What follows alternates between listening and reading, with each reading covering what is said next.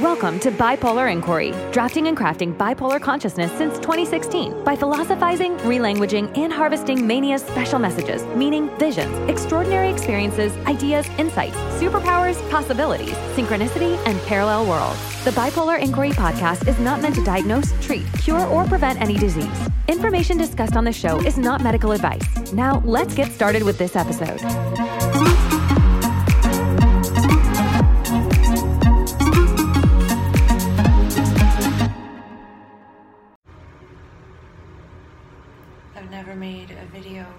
Bath before, and I don't know how it will sound with that fan happening in the background. But I have major cramps, and I'm trying to go through this without naproxen. I always take naproxen for cramps, and being off medications has re inspired me to try to be off those types of medications too. Plus, I've been taking four doses of the Hardy Nutritionals for the last week, and they say that that can help with cramps and different PMS things. And also, I started taking the Hardy Nutritionals probiotics, and that can help with some menstrual stuff too. So it's still very difficult, but I find it bearable. It's still kind of unbearable, but I can go through it, whereas usually it's actually unbearable. I can't stand it at all, so I have to take naproxen. And I've tried to not and just let it go for like an hour before without taking it, and it gets so out of control that I can't move. I'm on the ground. I feel like I'm gonna barf. I feel faint. I have to sit on the toilet all day and even if I take an naproxen at that point, it still takes hours for it to kick in. So I've always just really taken it as soon as I had that first sign of cramps. Whereas yesterday, I actually got my period after making those videos and then the cramps came on slightly and then I woke up with cramps a bit and they've been pretty bad, but I still felt like if they didn't get super out of hand yesterday, then maybe they weren't going to get super out of hand. So, yeah, maybe by the end of the day, I'll know if I can just get through it without the pills, even any naproxen. And that could be another benefit of the Hardy Nutritionals. And last night, I had a really interesting experience when I was editing my videos. Everything was fine. I was just laying down, editing them. And then I said something to myself on video that scared me. It actually created this visceral fear response, and I could feel this fear energy just pouring out of my my chakra. I don't know the belly one. What's that called? Like the power center, not the heart, the navel or something and it was so intense and then it sort of spread down my legs and through my whole body and I just felt so afraid. And it was so obvious that I had made my nervous system weak. And what I said on video, I actually deleted. I was like, I can't say that because it felt like a premonition, it felt like a prophecy, or it felt like inviting that into my experience, or increasing the likelihood of it being a possibility, or maybe it is actually going to happen. And so, just by saying it and saying, oh, but I'm okay with that, and then seeing my body's response, it was almost like, I'm not okay with that. And I don't know if I'm not okay with saying that, I'm not okay with having that as a premonition or a possibility, or that that's going to happen in this life, or that it happened in a past life this is where fear can open up this sort of non-linear interpretation of is this happening now? It was just something i said that made me afraid but it made me afraid of something in the future or something of the past possibly and i don't know which. So all of a sudden that just unlocked this huge fear response and i was trying to figure it out.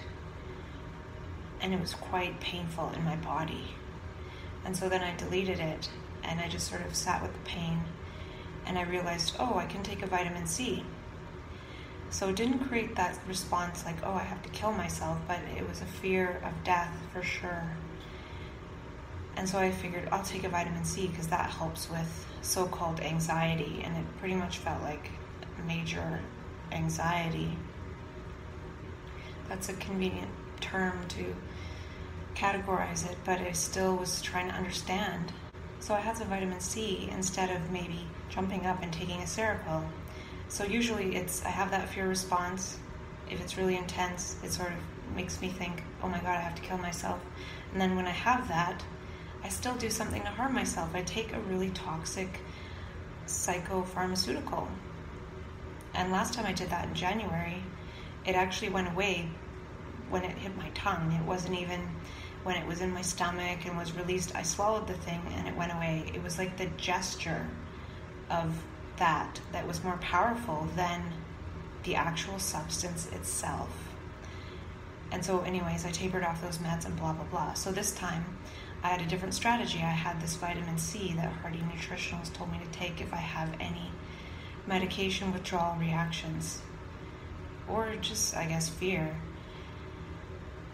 And so I did the gesture of grabbing a vitamin C packet and I had a cup in my room and I put some water in the cup.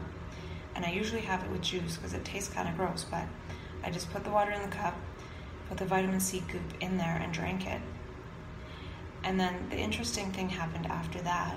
It was I picked up the cup to go put it back by the door so I could take it out later. And I missed the cup with my hand. I kind of half picked it up and then I dropped it and it smashed. And to me, that really means that that fear really weakened the nervous system. I was afraid and I was not able to act properly. I was clumsy. I dropped the cup and it smashed. And it's sort of like the disorder of that fear inside of me was translated to the outside. So, and I don't think that's bad. I think it's actually translating it into something actual. So, usually, there's that fear and it creates a thought oh my god, I have to kill myself. And then the gesture I do is grab a psychopharmaceutical to calm myself down. But it's like I grabbed the vitamin C, which is non toxic, but the toxicity had to go somewhere, so it actually went into reality. I was clumsy and I broke the cup. And I'm never clumsy, I don't drop things or break things at all. So I'm not sure if anyone will see this here, but I feel like when the nervous system is strong, even when it goes weak, it's able to do a different action, like take vitamin C instead of a toxic pill.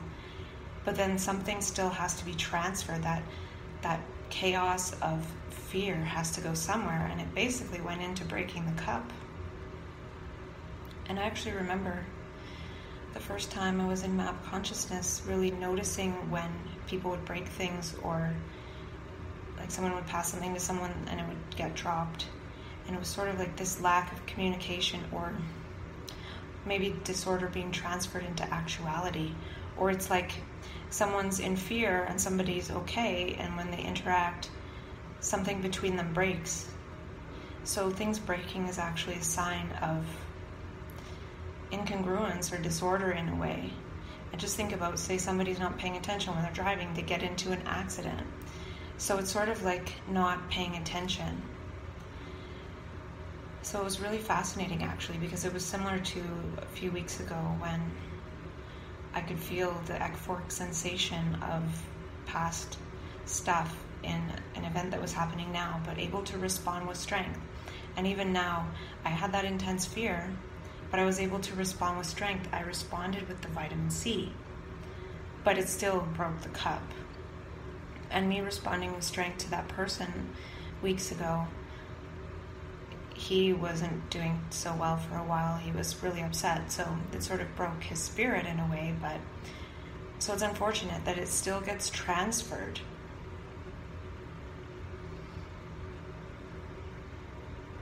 But it's just interesting that when i'm able to respond with strength something happens actually instead of just rearranging images and thoughts and words and in my brain which would get me to act in a disordered way. So I acted in an ordered way by grabbing the vitamin C, but it still disordered something. It broke a cup. That weakness in my nervous system, sort of lost in the fear, and then going to move a cup and I drop it and it breaks. So I really see this as a mechanism for sure of something else, and it's really fascinating. So, fear and a weak nervous system really causes chaos from a broken glass to everything after that. And I was talking in those videos about being careful about what weakens my nervous system and actually prophesizing kind of weakens it a little bit or saying things that could be too prophetic or too final.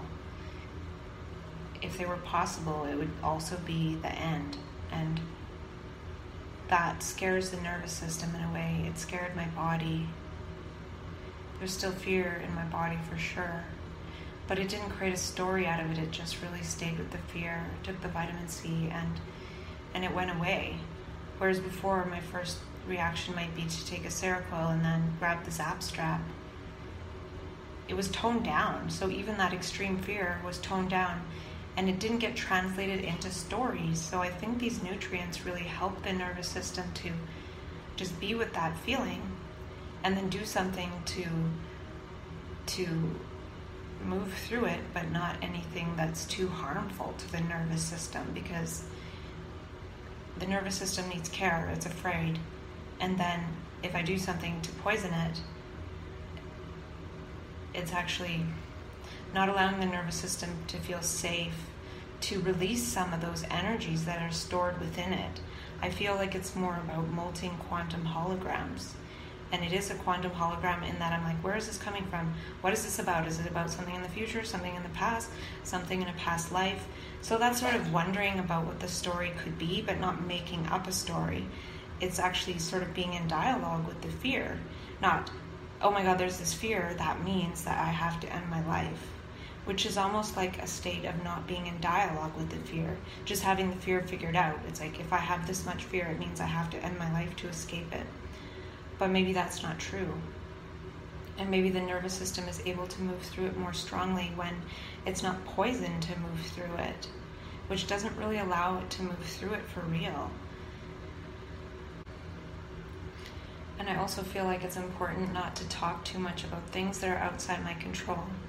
And I noticed the last few videos were a lot of speculating what I might say to people or how people might respond and things like that. Those are all things out of my control, so I think it kind of confuses the nervous system to bring in too many factors, and I don't know if that's true. I'm just sort of wondering. So I was trying to talk about things that are possibly more concrete instead of just making up language and words and new ways of thinking about things, but maybe that's what is best to do in self dialogue, and I don't know. And another thing I thought about was even when I say, Oh, I don't know if I can help people, oh, I think I can help people, oh, the cards say I should help people. It's an exploration and reaching out and communicating, and maybe not to have the motive of helping people, but just to connect, just to be related. So I'm probably using the wrong language to talk about that a little bit and saying, oh, this means I'm not meant to do this or I'm not meant to do that. It was just reaching out and learning how to reach out in new ways and learning. Learning. It's more about learning. Like, I reached out in this way and it wasn't received the way I was intending or they had different intentions. So the trouble is there was no dialogue uh, with that person. I was just trying to reach out and help in the way that I thought was helpful when there needs to be some kind of dialogue first. So it's official. I got through the worst of my menstrual cramps without any naproxen. And this has not happened in my entire life since I was 11 years old. I don't think I took naproxen when I was 11, but I definitely took Tylenol and Advil and things like that. And I had tried on several occasions to not take anything, but it never worked. And when I was really young, actually, I would just have to keep taking Tylenol and Advil, and it never really worked that well. I was still in a lot of pain. So that's how I knew I couldn't not take anything. And then when I somehow discovered naproxen, it worked really well. But I did try on several occasions not to take any, and it was just a nightmare. And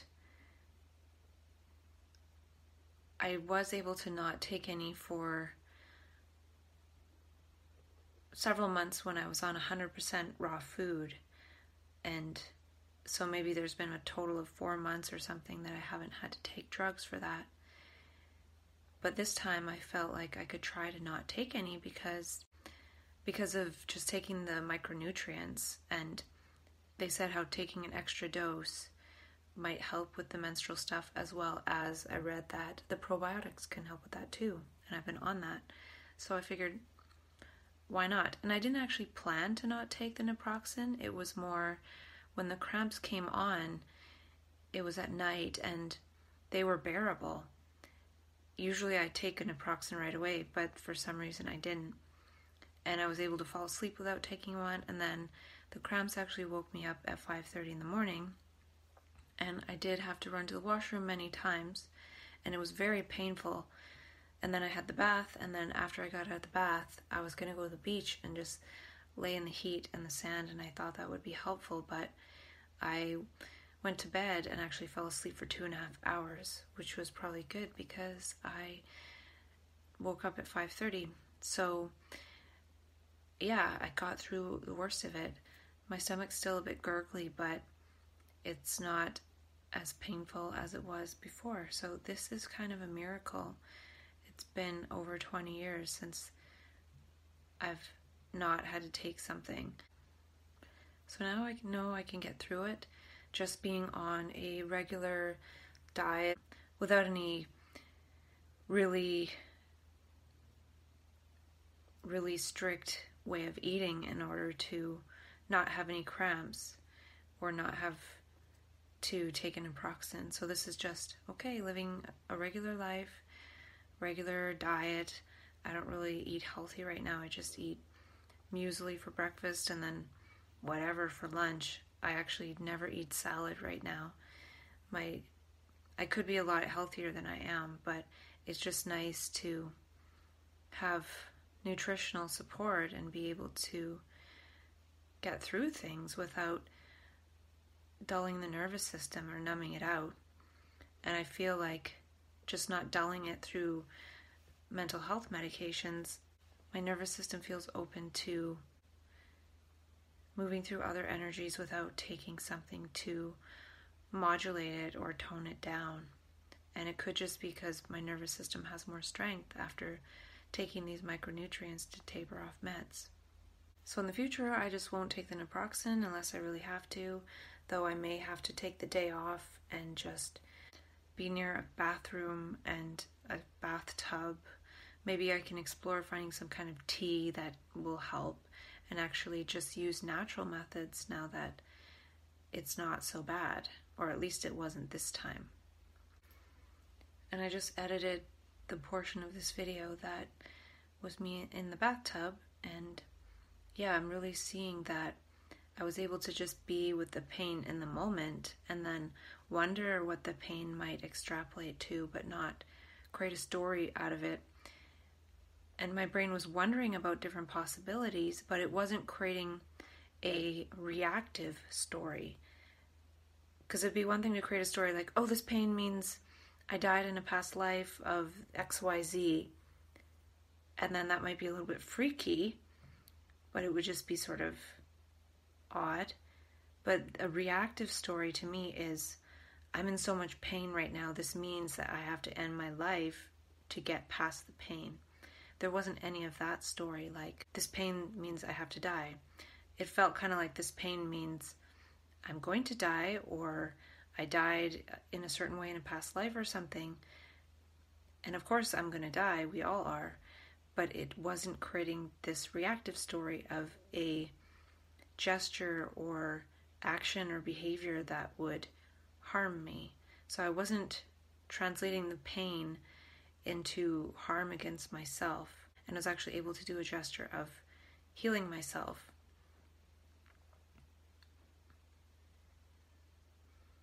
And I think that that's sort of the care the nervous system needs, whether we're received by other people when we're in distress or whether we're receiving ourselves and our own pain and experiences.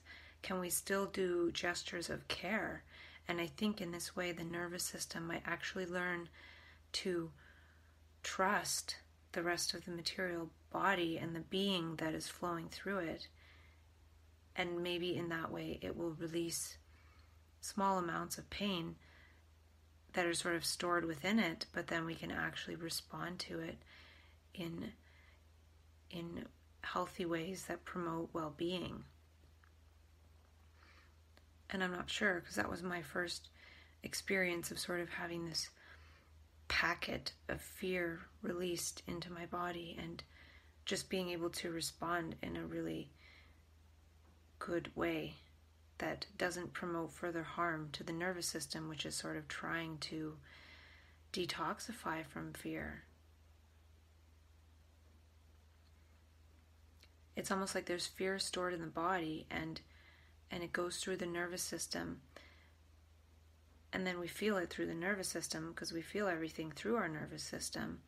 But then that can actually create stories. So I feel like these nutrients prevent the stories and and just help me process that pain and sort of wonder about it and be in dialogue with it without creating this reactive story that might lead to further harm because the body's trying to maybe detox from past harms but then if we harm ourselves while while moving through that it sort of doesn't resolve it as much as if we're able to just be with it and let it flower and and just and then just end. And I feel like all the meaning I've created for myself acts as a buffer. Since I have so much meaning, my brain was able to wonder about what this pain could mean and this fear could mean instead of just creating a reactive story. So, oftentimes, when we get triggered, for example, we just create a story and we react right away, like this means this, and we react. But we don't really pause and wonder. We don't inquire and sort of have a dialogue about what it could mean because we've already figured out what it means, and it's just this reflex reaction. So I feel like I've turned that reflex reaction of that pain and fear into wondering and suspending the reaction and then being able to take action and then just be with it and it goes away. And I also sense that that fear moved me away from being in touch with the moment because it was out of place. It was too much fear to be justified for me just being in my room. So I definitely wasn't in touch with the moment, but in a way I was because I was really in touch with my body but there was still some chaos there, and that sort of led to breaking the glass.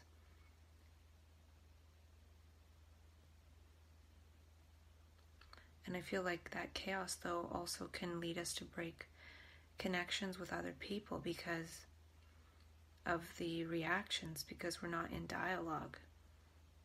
And I feel like it has something to do with the transfer of entropy. So there was like this entropy released by all this fear and and pain and it sort of got transferred into my action so i was able to act to take the vitamin c but then i broke the glass so it feels like there's some kind of strange resolution there somehow in terms of entropy in terms of those types of principles. Not like breaking a glass resolves pain, but it was a release of entropy, it was chaos, and the chaos actually did get transferred into this glass that is organized so it has less entropy because entropy has something to do with disorder and how things tend to move towards disorder over time. And it's quite ordered. Yet this fear in the moment released all this entropy. It was like a big release of entropy, and maybe fear is almost just like a big release of entropy in a way, chaos in the nervous system. And that chaos, if you think about laws of transformation of energy, and I can barely remember this from school, but energy is conserved or something, and there's something about entropy and different principles. So it actually was sort of transferred into the glass breaking from that action was a result of that release of entropy within within me.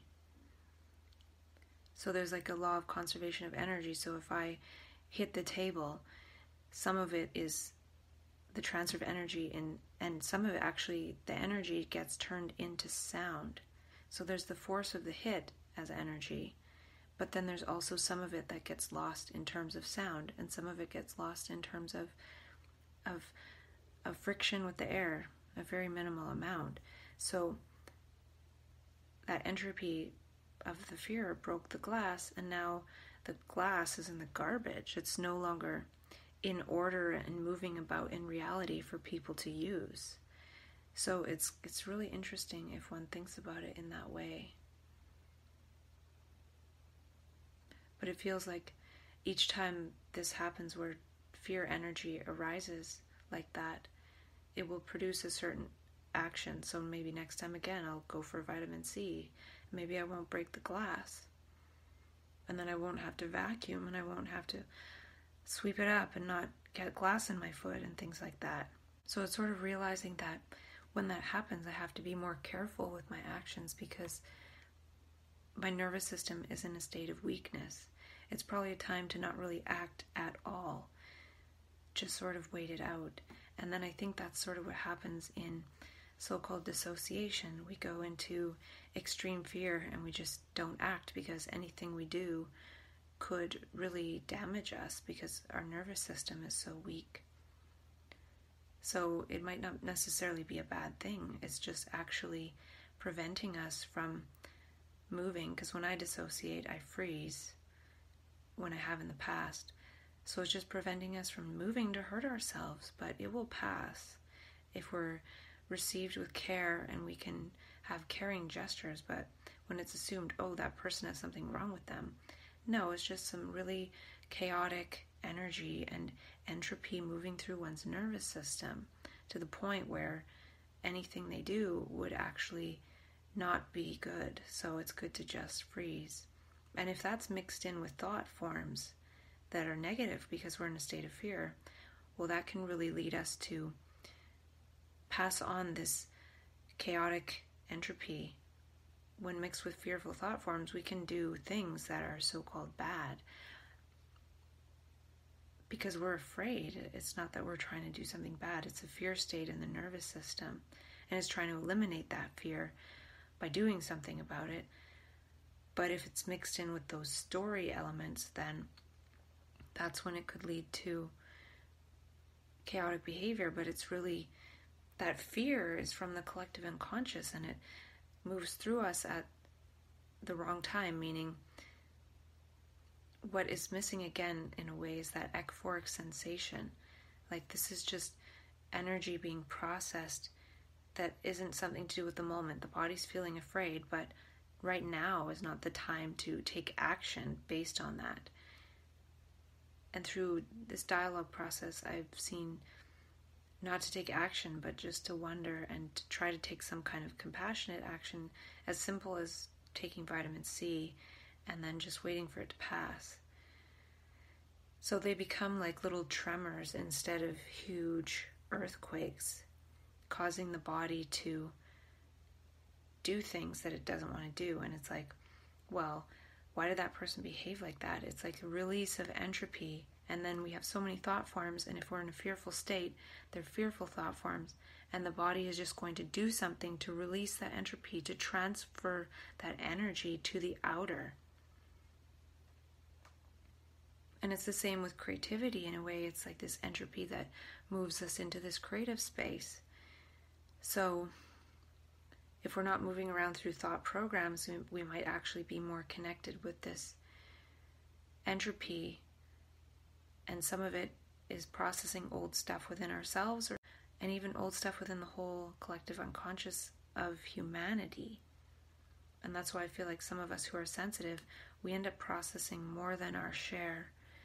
And to even have a little bit of that understanding and framework might make it a bit easier because we won't think this is about me, this means I have to do something, this means blah blah blah. It just means something's getting processed, I really don't know what, and I can kind of wait it out. And then when the creative energy comes, one can move with that and understand okay, now it's time to move and create. But it's not time to move and create when the body and the nervous system is weak and processing fear. And maybe one day when that fear process is over, it's just energy. And when we're not afraid of that energy, perhaps it transforms into something else because we're not thinking, oh, this is fear, this is bad. Because thinking in terms of bad and good is still very limiting. So it wasn't comfortable.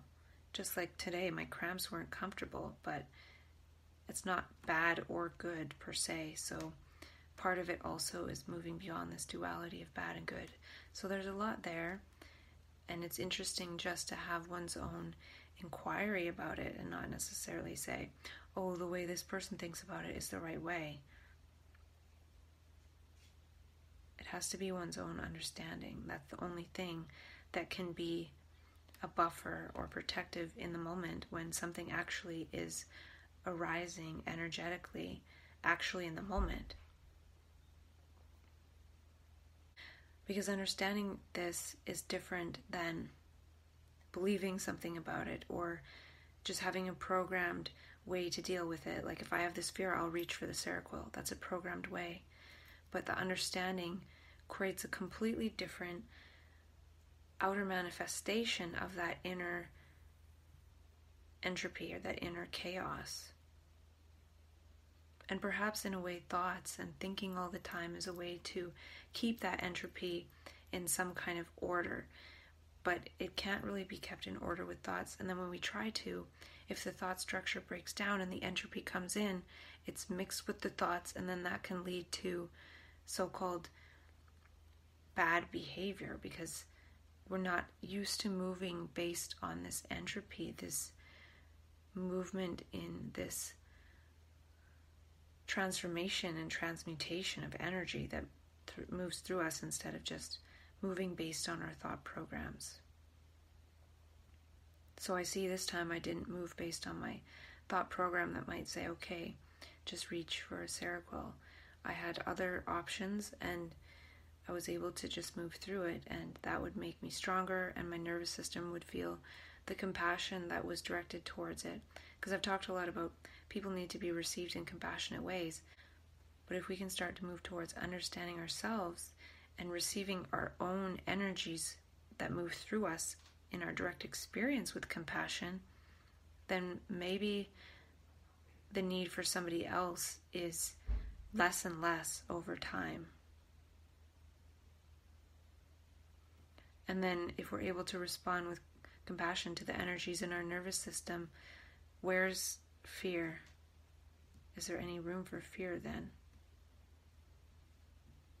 In a way, the fear that goes through us, if we're not able to understand it and move with it and receive it compassionately, that's when we reach out to others and say, Please help me. And then it leads to all the chaos of us having to be put through the mental health system or something. And I'm not saying that's wrong there's definitely a time and a place for that 100% and that's what should be done if that's what is necessary but i do feel that we can understand ourselves to the point where we don't need to transfer that entropy of this extreme fear into all of our relationships and, and the whole system of mental health, we can learn to understand it for ourselves instead of having their understanding put on us and moving in that field of their understanding and being treated and medicated and all, and all of that. And it can take a long time to figure that out. And I am probably still in the very beginnings of figuring that out. But also, the fear becomes less when one has a, a, context of understanding, and not just a context of understanding, but a brain orientation of understanding things even if it's something that feels fearful, the brain is like, what is this about? Understanding it questioning it, not just reacting to it. So there's definitely a time and a place for reacting to it and getting help, but I feel that we can learn.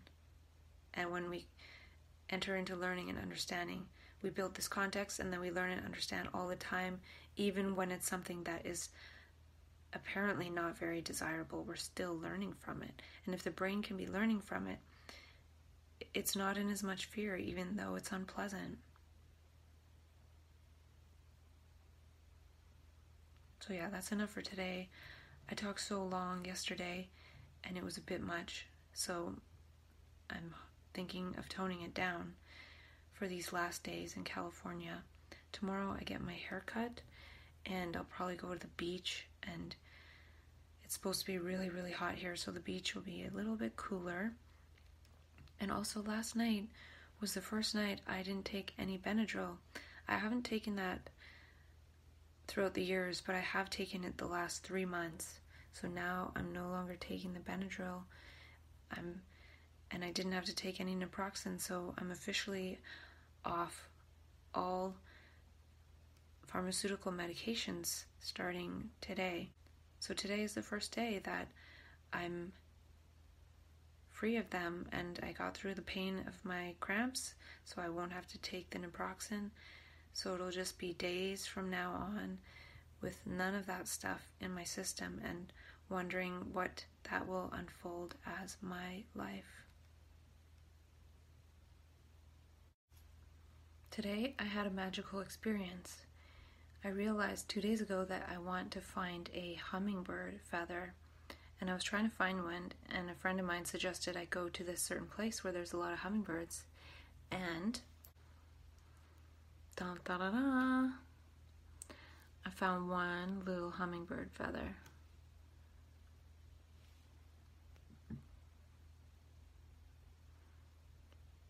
Oh, I have a hummingbird feather mustache.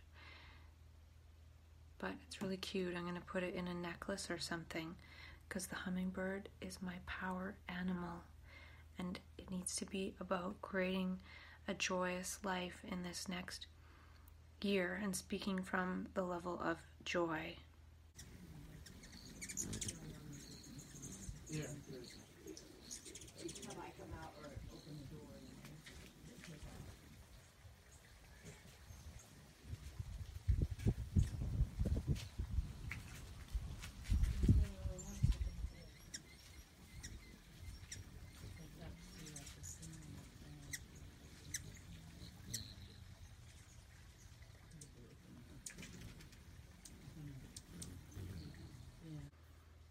Yesterday I got my hair cut and I had an interesting experience.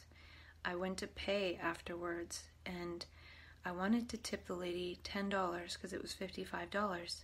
But when I used my credit card, it said 15%, 20%, 25%. And I just really haven't gone out and bought many things where I need to tip and stuff here. So I got confused and I pressed 15% and then signed it and realized that that only gave her like $8.25 or something. And after I left, I just felt so bad. Like I wanted to tip at least $10. So I should have pressed 20%. And it was sort of on my mind for like three hours afterwards. It was like, how must have she felt because I only tipped her the minimum percentage. I was confused. I wanted to add $10, which would have been more like closer to 15%, I think. So it was just sort of like confusion. And then I just felt really bad. And I even wanted to go back and just give her $5 extra cash, but then I thought that would be weird. So it was just overthinking. But all of that overthinking could have been prevented by just being more careful in being generous. And since I've been down here, I haven't been working or making money, so I've just had to be a little bit more careful with money than I like to be. I like to be more on the generous side when I tip and things, even if I don't have a lot of money, because I think it just, there's more energy to it than just that. So I just noticed how this lack of generosity really hurts me so maybe it hurt the person a little bit. I don't know. Maybe she never thought twice about it. But I was carrying that energy for a couple hours. So that extra couple dollars was not worth those few hours of sort of questioning that and it was also because I was confused because I was thinking I wanted to add $10. I could have just given $10 cash. I don't know if I had $10 cash, but the main lesson for me in this was just noticing how being ungenerous, even if it's sort of accidental, just in confusion of numbers between percentage and dollar or whatever, it still just bothered me. I definitely prefer to be generous and then I don't have to think about it anymore. And I had two days of feeling kind of low and crampy, and yesterday I got my hair cut and then I went to the beach and I was feeling kind of low because of that tip fiasco situation. And then today it was totally different. I woke up and I felt energy and very creative. And I was looking at this social enterprise course online and then making a lot of notes about what I want to create. So I felt very creative. So I feel like it's a different biorhythm between resting and creating. So my body needed to rest when I was at that point in my monthly cycle. And then once it was over, it just felt like this pressure had been lifted and I could then again be creative. So I feel like there's something there in paying attention to that and just resting when rest is called for, and then being more in a creative state when a creative state is called for. So, really, when one understands certain biorhythms, just different biorhythms in consciousness that also correspond with physicality, one doesn't have to really worry that I'm not being consistent because we can't be consistent and really striving and making effort to always have really good energy or always have a really good mood, so called mood, is not really desirable or possible, but really moving with that natural flow of consciousness and physiology can actually be good because I just sort of rested yesterday and then today I felt energy to connect with people and to to be creative and not last night, but the night before, I was falling asleep and I actually felt that sort of strong energy heart contraction, and it was paired with my whole body sort of jolting back awake. But it was interesting because it didn't occur with that same level of fear that sometimes happens. Though I have had it happen where there's some jolts like that over different nights and then eventually it does become fearful so i have to be watchful of that. But it just felt like my body was just quickly moving and twitching. And so i was able to fall asleep pretty much right away after that happened. But last night i did some coherence breathing i did 25 minutes of coherence breathing before i fell asleep and it's just again a gesture of paying attention to my heart. And I've also been taking some hawthorn, which is good for the heart as well. So paying attention to my heart and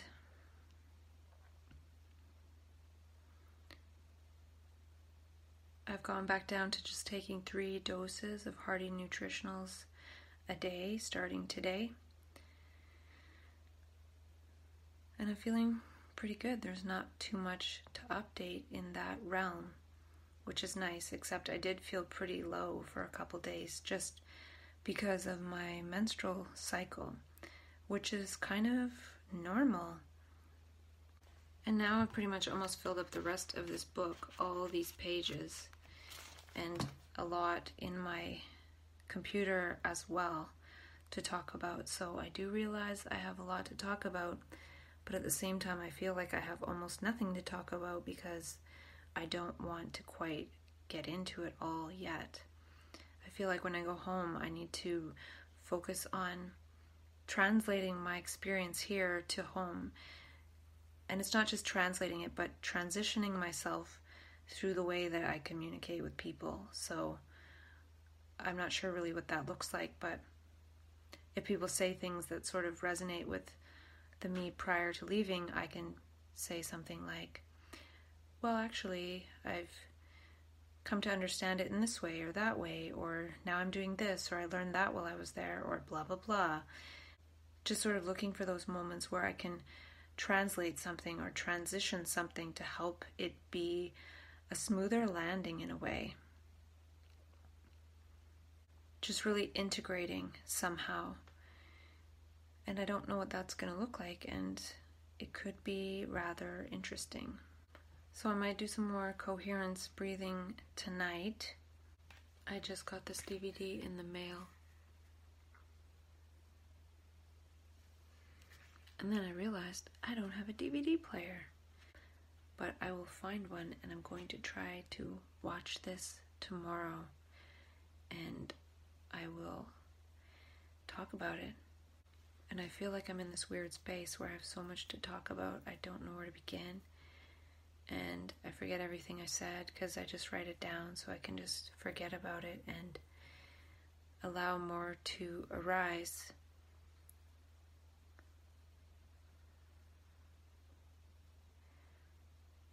Tonight I will do some more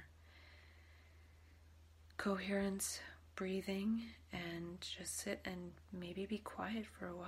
I sort of just feel like being quiet.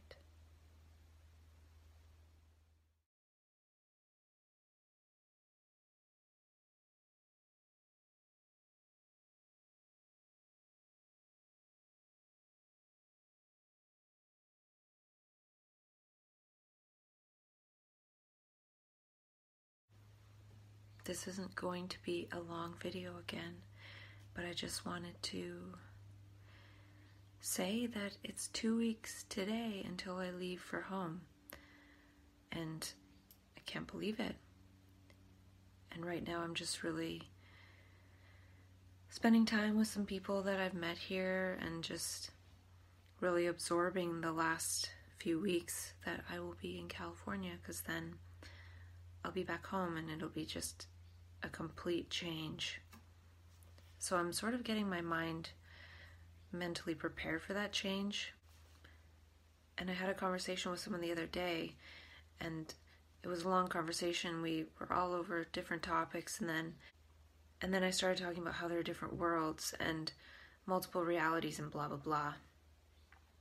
And then after that, it's almost like I hit the ceiling of perception and my consciousness sort of went back through fear, but it wasn't like fear. It was sort of fear talking in a way, but I didn't feel fearful. But I felt fearful of certain possibilities of going home, like ending my life or getting hospitalized again and drugged up, or all these sort of scary possibilities were arising in consciousness, and I was giving voice to them. And able to sort of talk through them. And just really seeing that in one moment I can be talking about alternate realities and overlapping realities and blah blah blah, and then the next, like, really afraid of going home. And not afraid of going home, but just expressing the fearful possibilities. So, going from like infinite possibilities and beyond the possibilities that I even think and see are possible but have sort of had a sense of sometimes, to the other end of the spectrum, like scary possibilities. And that's sort of what so called mania and psychosis is. But the difference here is it was like grounded in reality. I had somebody to just have a conversation with about the most infinite possibility that isn't even possible according to the current way reality operates, to like these sort of scary possibilities when I go back home. And it's showed me that I'm not this like consistent ego. I can speak from this place of really seeing a lot, but then when that seeing a lot gets opened up, I can see possibilities on the scary end of things too. And that's what happens in map consciousness. We go into the space where we're seeing a lot of beautiful possibilities, and then we see a lot of scary possibilities. So it really feels, just with everything I've been through here and with the micronutrients, that those elements are still given voice to, but it's more grounded in reality, so it doesn't cause this backlog of fear. Because if those things sort of arose in my mind and I had no one to sort of talk about it with, then I might actually feel really fearful. But I was just able to talk about it and not be judged and just listen to and sort of listen to when I was speaking five minutes before about infinite universes and overlapping possibilities and how there are multiple dimensions and different versions of ourselves in other worlds and blah blah blah. And the next moment just being like, oh my gosh, I'm afraid when I go home I might end my life. And that's kind of how map consciousness is when one is there by oneself, just with one's own consciousness and being like, look at the universe and how beautiful and look at all these possibilities. And the next being like, oh my gosh, I'm going to kill myself in so called mania and so called psychosis. So, what I'm saying is, when there's like a witness there, when there's somebody that one has a relationship with, that a person that is experiencing this can share the highest whatever highest perceptions of like, wow, this is possible, and maybe this and maybe that, and then the next be- moment being like, oh my gosh, I'm feeling not really afraid, but I'm having these fearful possible perceptions, and then just talking about it, and then it sort of ended, and then I was like, wow, look at that beautiful bird or something, and then I was like, oh, and it's over, and just sort of went on.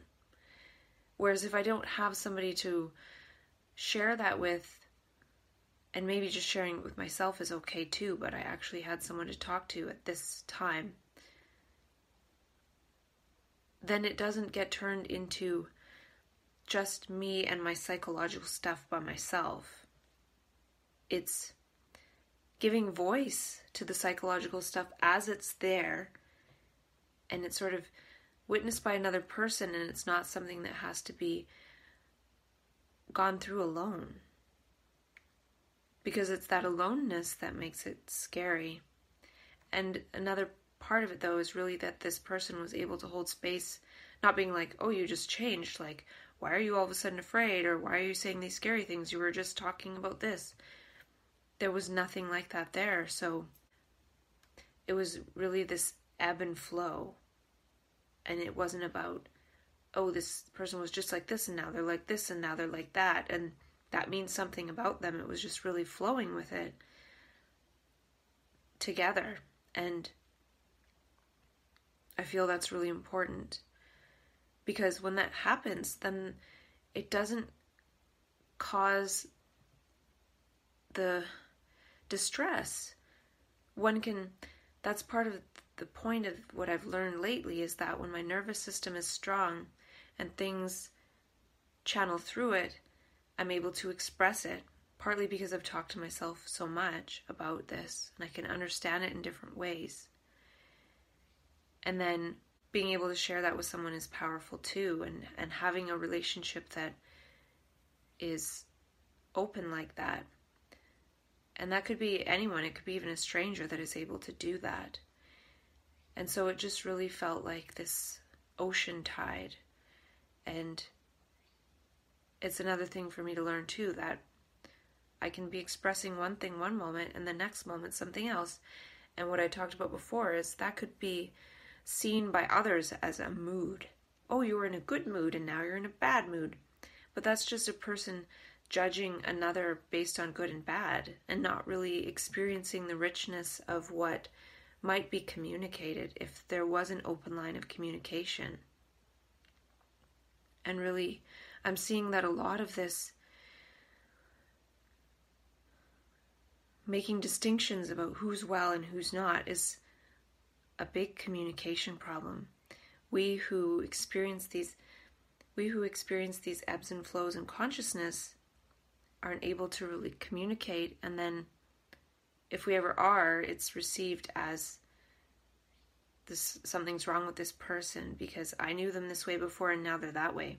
But the point of this map consciousness process is to make us more fluid in our expressions. Not just, oh, like being able to talk fluidly or whatever, but we change from different states of consciousness, and when we do, we're going to express something different.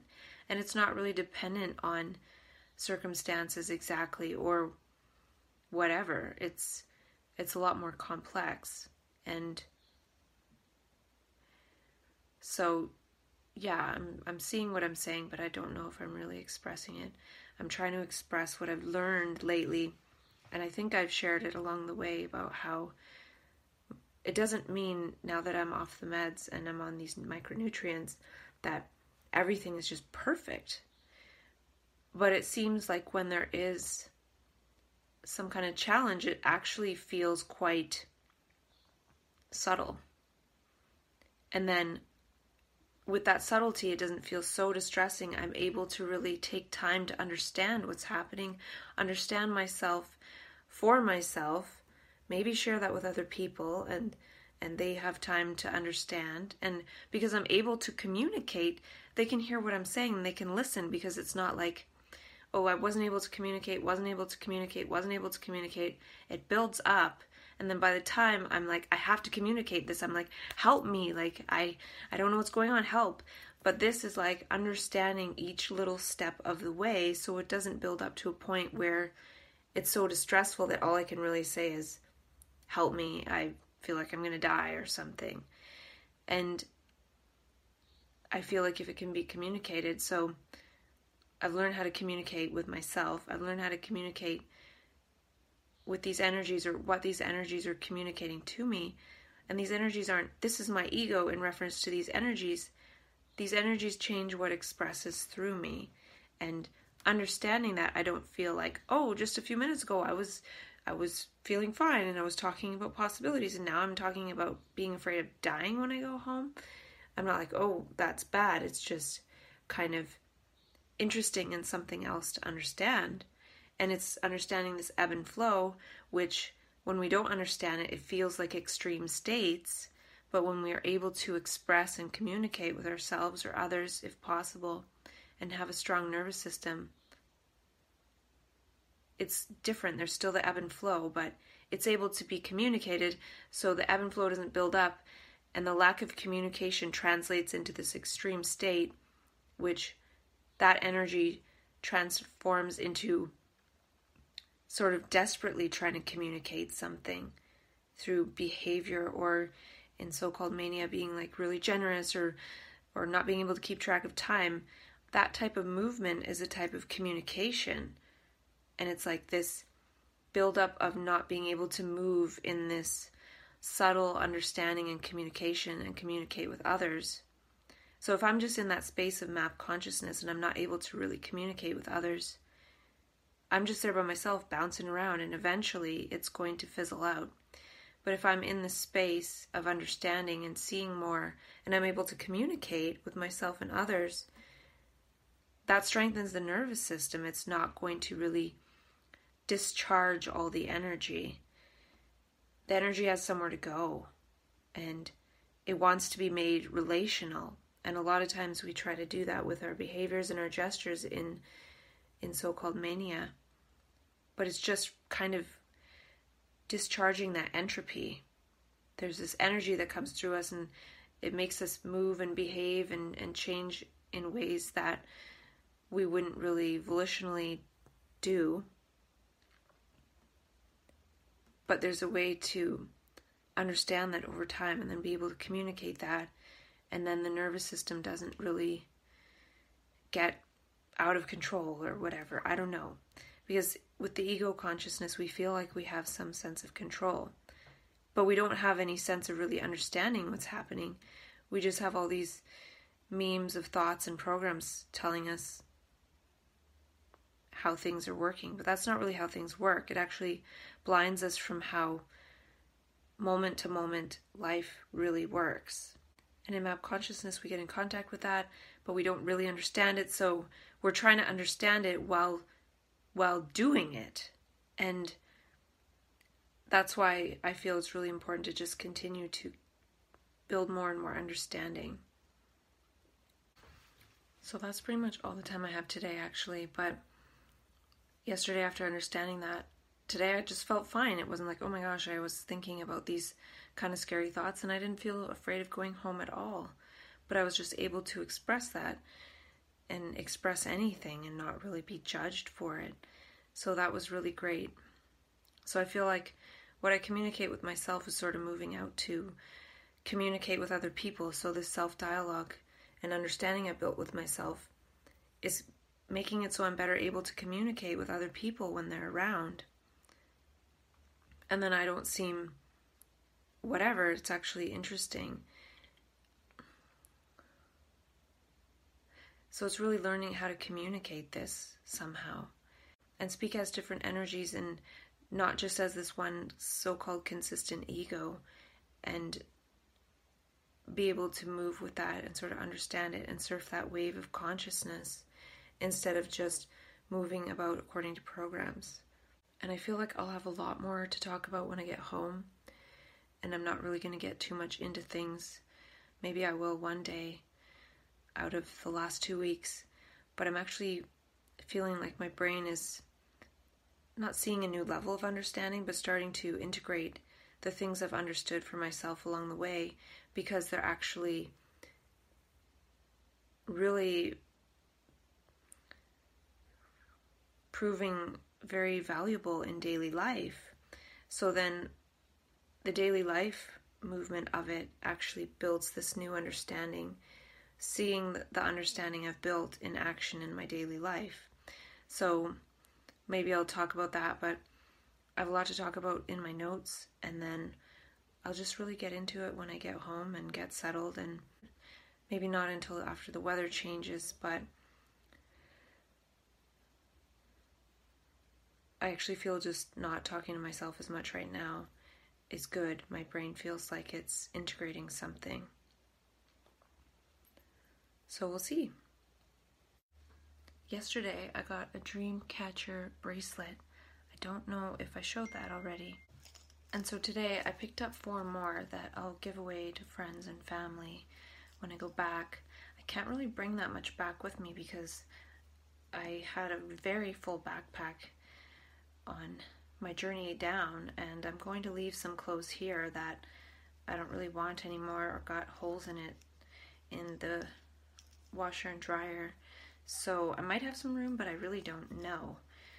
But I like these dream catcher bracelets because coming to California really was a dream for me, and it was a dream that could have turned into a nightmare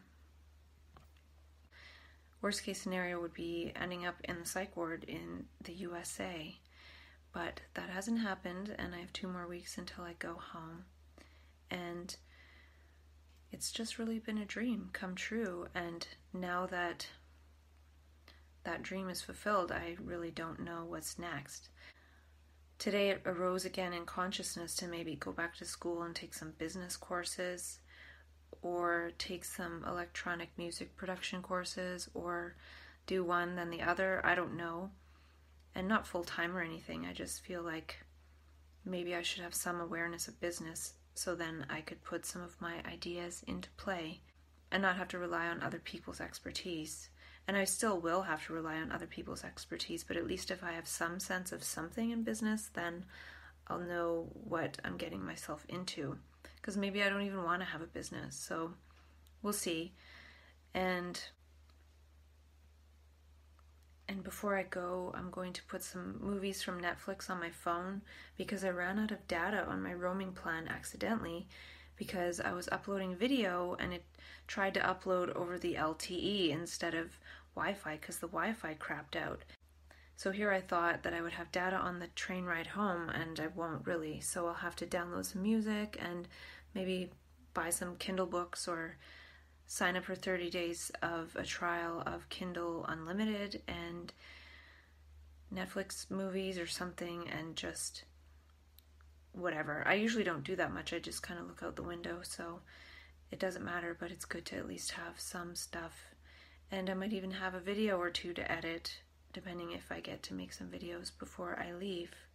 So I'll have lots to do on the train, and I need snacks.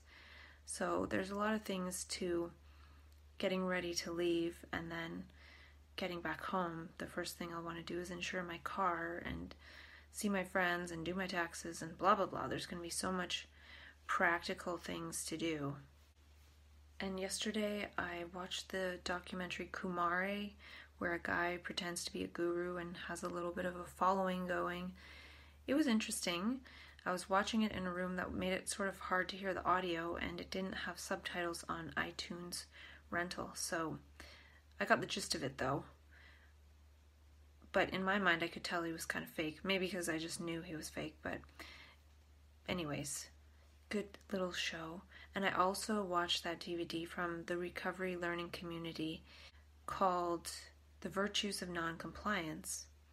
And it's really interesting because it's produced by the recovery learning community in Western Mass, which is partly funded by government, I believe. I don't know how it works, but basically they're producing a video saying, think for yourself was kind of the message. Think for yourself, listen to yourself, even if a doctor's saying do this one thing, do a different thing, do what feels right for us.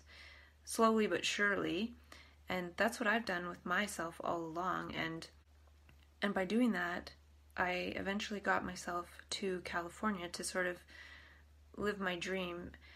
When I was in my first altered state of consciousness, I I had just been in California and I went back home and then I was thinking I really want to go back to California and it took about six years, but I was able to get myself back to California. So it feels like something's completed there. And then, really, now that I've done that, I wonder what I'll decide to do next.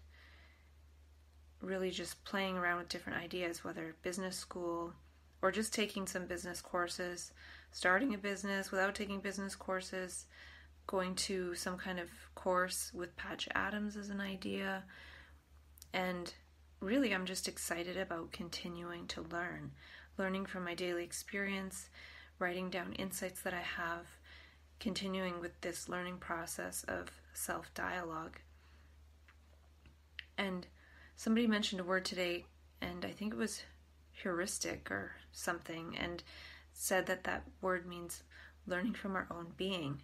So I will look up that word at some point and talk about it cause, because it sounds like self dialogue is that sort of thing. It's just learning from one's own being. And when one can do that, everything else is possible. So the documentary, The Virtues of Noncompliance, was good. I've seen Healing Voices in the recent months, as well as Crazy Wise. I have an old favorite called Masks of Madness, which features Dr. Abram Hoffer, who's now passed away, but he did a lot of work with nutrition for mental health, specifically niacin. I don't do the niacin thing, but it does help a lot of people apparently. And he made the statement in that documentary that 80% of so called mental illness is actually a nutritional thing.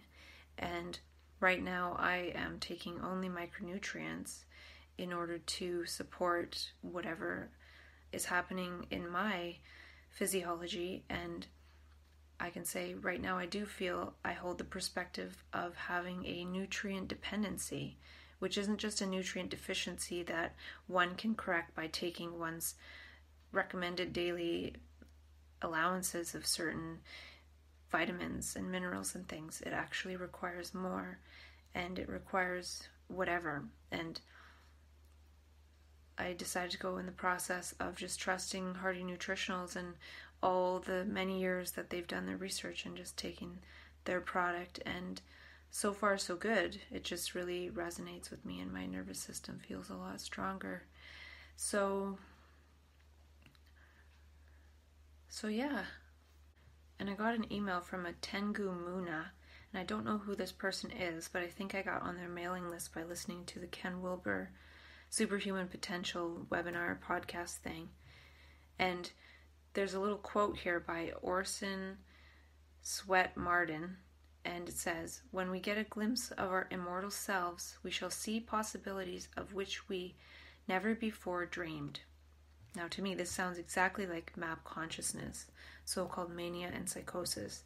There are definitely many instances of glimpses of our immortal selves and seeing possibilities. And it continues a sense of wholeness, of of power and self confidence, will come into our lives which will transform them. When we rate ourselves properly, we shall be in tune with the infinite. Our faculties will be connected with an electric wire which carries unlimited power, and we shall no longer stumble in darkness, doubt, and weakness. We shall be invincible. To me, that sounds like what people connect with or what I've connected with in map consciousness. And I like to think of map as meaning, action, potential, or the action potential of meaning, seeing meaning and unfolding it and moving in that field. It also sort of stands for so called mania and psychosis, but I transform it to be meaning, action, potential, or whatever. Just use map. And so when we get in touch with that, that quote that I just read by Orson Swett Marden, that's exactly what it feels like. But it's not just words, not like, ooh, that sounds so nice. It feels just like that. It feels very powerful. And in that state of power and confidence, uh, when we open our mouth, oftentimes we say things like, I feel like God and all this. But we're, really, we're trying to say we've connected with our immortal selves. We feel invincible. Maybe we are invincible.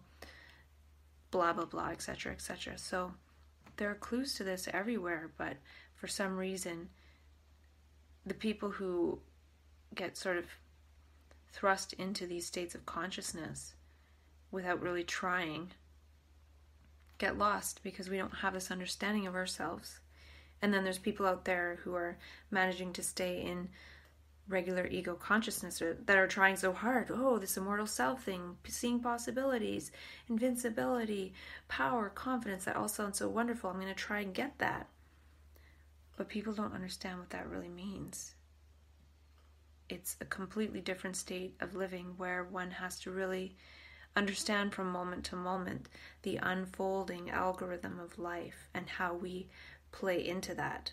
Not separately act on that, but it acts through us and on us and with us. And and it can be very disorienting. So it's just be careful what you wish for and go out there and help the ones who've never wished for it.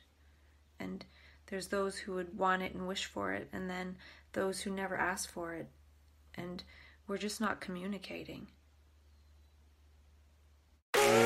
Thank you for listening to Bipolar Inquiry. If you're enjoying the show, please feel free to rate, subscribe, and leave a review wherever you listen to your podcasts. Remember, use your voice, craft your consciousness, embody your potential, enter a quantum paradigm. The Bipolar Inquiry podcast is not meant to diagnose, treat, cure, or prevent any disease. Information in this show is not medical advice. Thanks again for listening, and we'll catch you in the next episode.